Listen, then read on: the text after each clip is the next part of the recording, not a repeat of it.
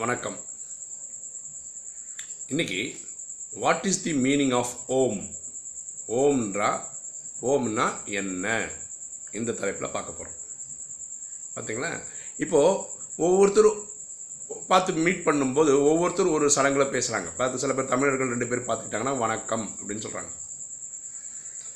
ரெண்டு இங்கிலீஷ்காரங்க பார்த்தீங்கன்னா good morning அப்படின்னு பார்த்துக்கிறாங்க. ஹிந்துக்கள்லேயே சில பேர் ரெண்டு பேர் பார்த்துக்கிட்டாங்கன்னா நமஸ்தே அப்படின்னு சொல்கிறாங்க.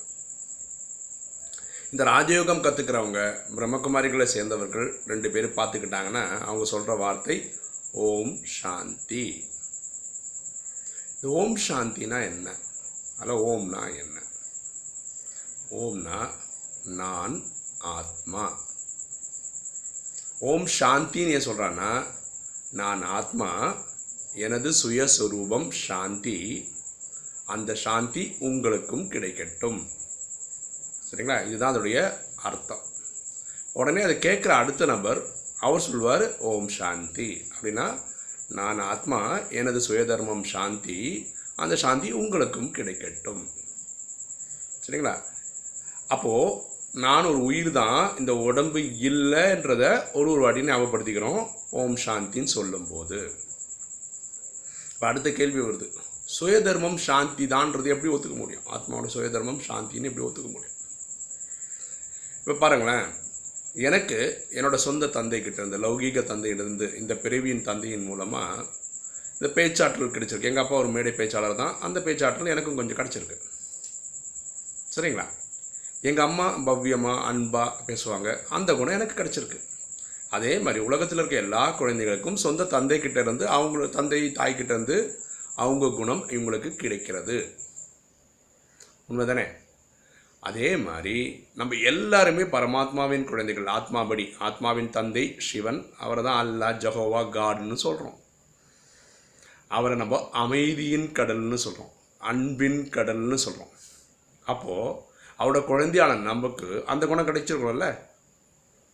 எக்ஸாம்பிள் சொல்கிறோம், புரிகிற மாதிரி சொல்கிறோம். பாருங்களேன், இப்போது ஒருத்தர்கிட்ட கேளுங்களேன் உங்கள் வாழ்க்கையின் லட்சியம் என்ன அப்படின்னு கேளுங்களேன். பெரிய வேலை கிடைக்கணும் சார், நல்லா கை நிறைய சம்பாதிக்கணும் சார், அப்புறம் கல்யாணம் பண்ணிக்கணும் சார், அப்புறம் குழந்தைகள்லாம் உண்டாகணும் சார், அப்புறம் பெரிய வீடு கட்டணும் சார், ரைட், அப்புறம் கடைசி என்ன சார், கடைசி காலத்தில் காலுக்கு மேலே கால் போட்டு அமைதியாக ஹாயாக உட்காரணும் சார். என்ன சொல்கிறார் அவர்? அமைதியாக உட்காரணும். சரியா, ரெண்டு பேர் சண்டை போட்டுக்கிறான்னு வச்சுக்கோங்களேன், கோவத்தில் அப்படி இப்படி திட்டிக்கிறாங்கன்னு வச்சுக்கோங்க. பீக்கில் போயிட்டு சண்டை சண்டை முடிஞ்சதுக்கப்புறம் என்ன சார் ஆகுது? இவர் அமைதியை நோக்கி வர்றதுக்காக தண்ணி குடிக்கிறார், சா சைலண்ட் ஆகிறதுக்கு, ரூம் டெம்பரேச்சர் வர்றதுக்கு இல்லையா, அவரும் அதே தான் பண்ணுறார். ஆத்மா எக்ஸைட்டட் ஸ்டேஜில் ரொம்ப நேரம் இருக்க முடியாது, அதோடைய சுய தர்மமான சாந்திக்கு அமைதிக்கு வர திரும்புகிறது. எல்லா ஆத்மாவும் அப்படி தான், இது கிறிஸ்டின் முஸ்லீம் இதெல்லாம் எல்லாருக்கும் அப்படி தான். ஏன்னா நம்ம அப்பா அமைதியின் கடல், நம்ம அவங்க குழந்தை, அதனால் தெரிஞ்சோ தெரியாமலோ ஆட்டோமேட்டிக்காக நம்ம அமைதிக்கு வர்றதுக்கு தான் எல்லா ஆத்மாக்களும் முயற்சி செய்கிறோம். புரியுதுங்களா? ஓம்னா நான் ஆத்மா, நான் உயிர். நீங்கள் கேட்கலாம், இதெல்லாம் உங்களுக்கு எப்படிங்க தெரியும்?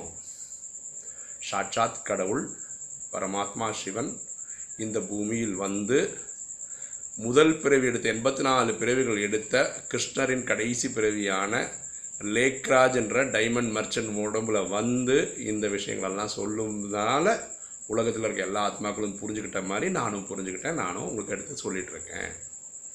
ஓகேங்களா, இதுதான் ஓமோட அர்த்தம். ஓமுக்கு வேறு எந்த அர்த்தமும் கிடையாது, எல்லாருக்கும் புரிஞ்சும், உலகத்தில் இருக்க எல்லா ஆத்மாக்களுக்கும்.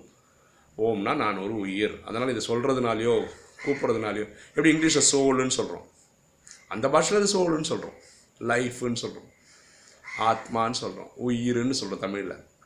அவ்வளோதாங்க, இதுக்கு வேறு வேறு எந்த ஒரு டிஃபினேஷனும் கிடையாது. ஓம்னா உயிர், ஆத்மா. சரிங்களா, உங்களுக்கு இந்த வீடியோ பிடிச்சிருந்ததுன்னா சப்ஸ்கிரைப் பண்ணுங்கள், ஷேர் பண்ணுங்கள், உங்கள் ஃப்ரெண்ட்ஸுக்கெல்லாம் சொல்லுங்கள். தேங்க்யூ.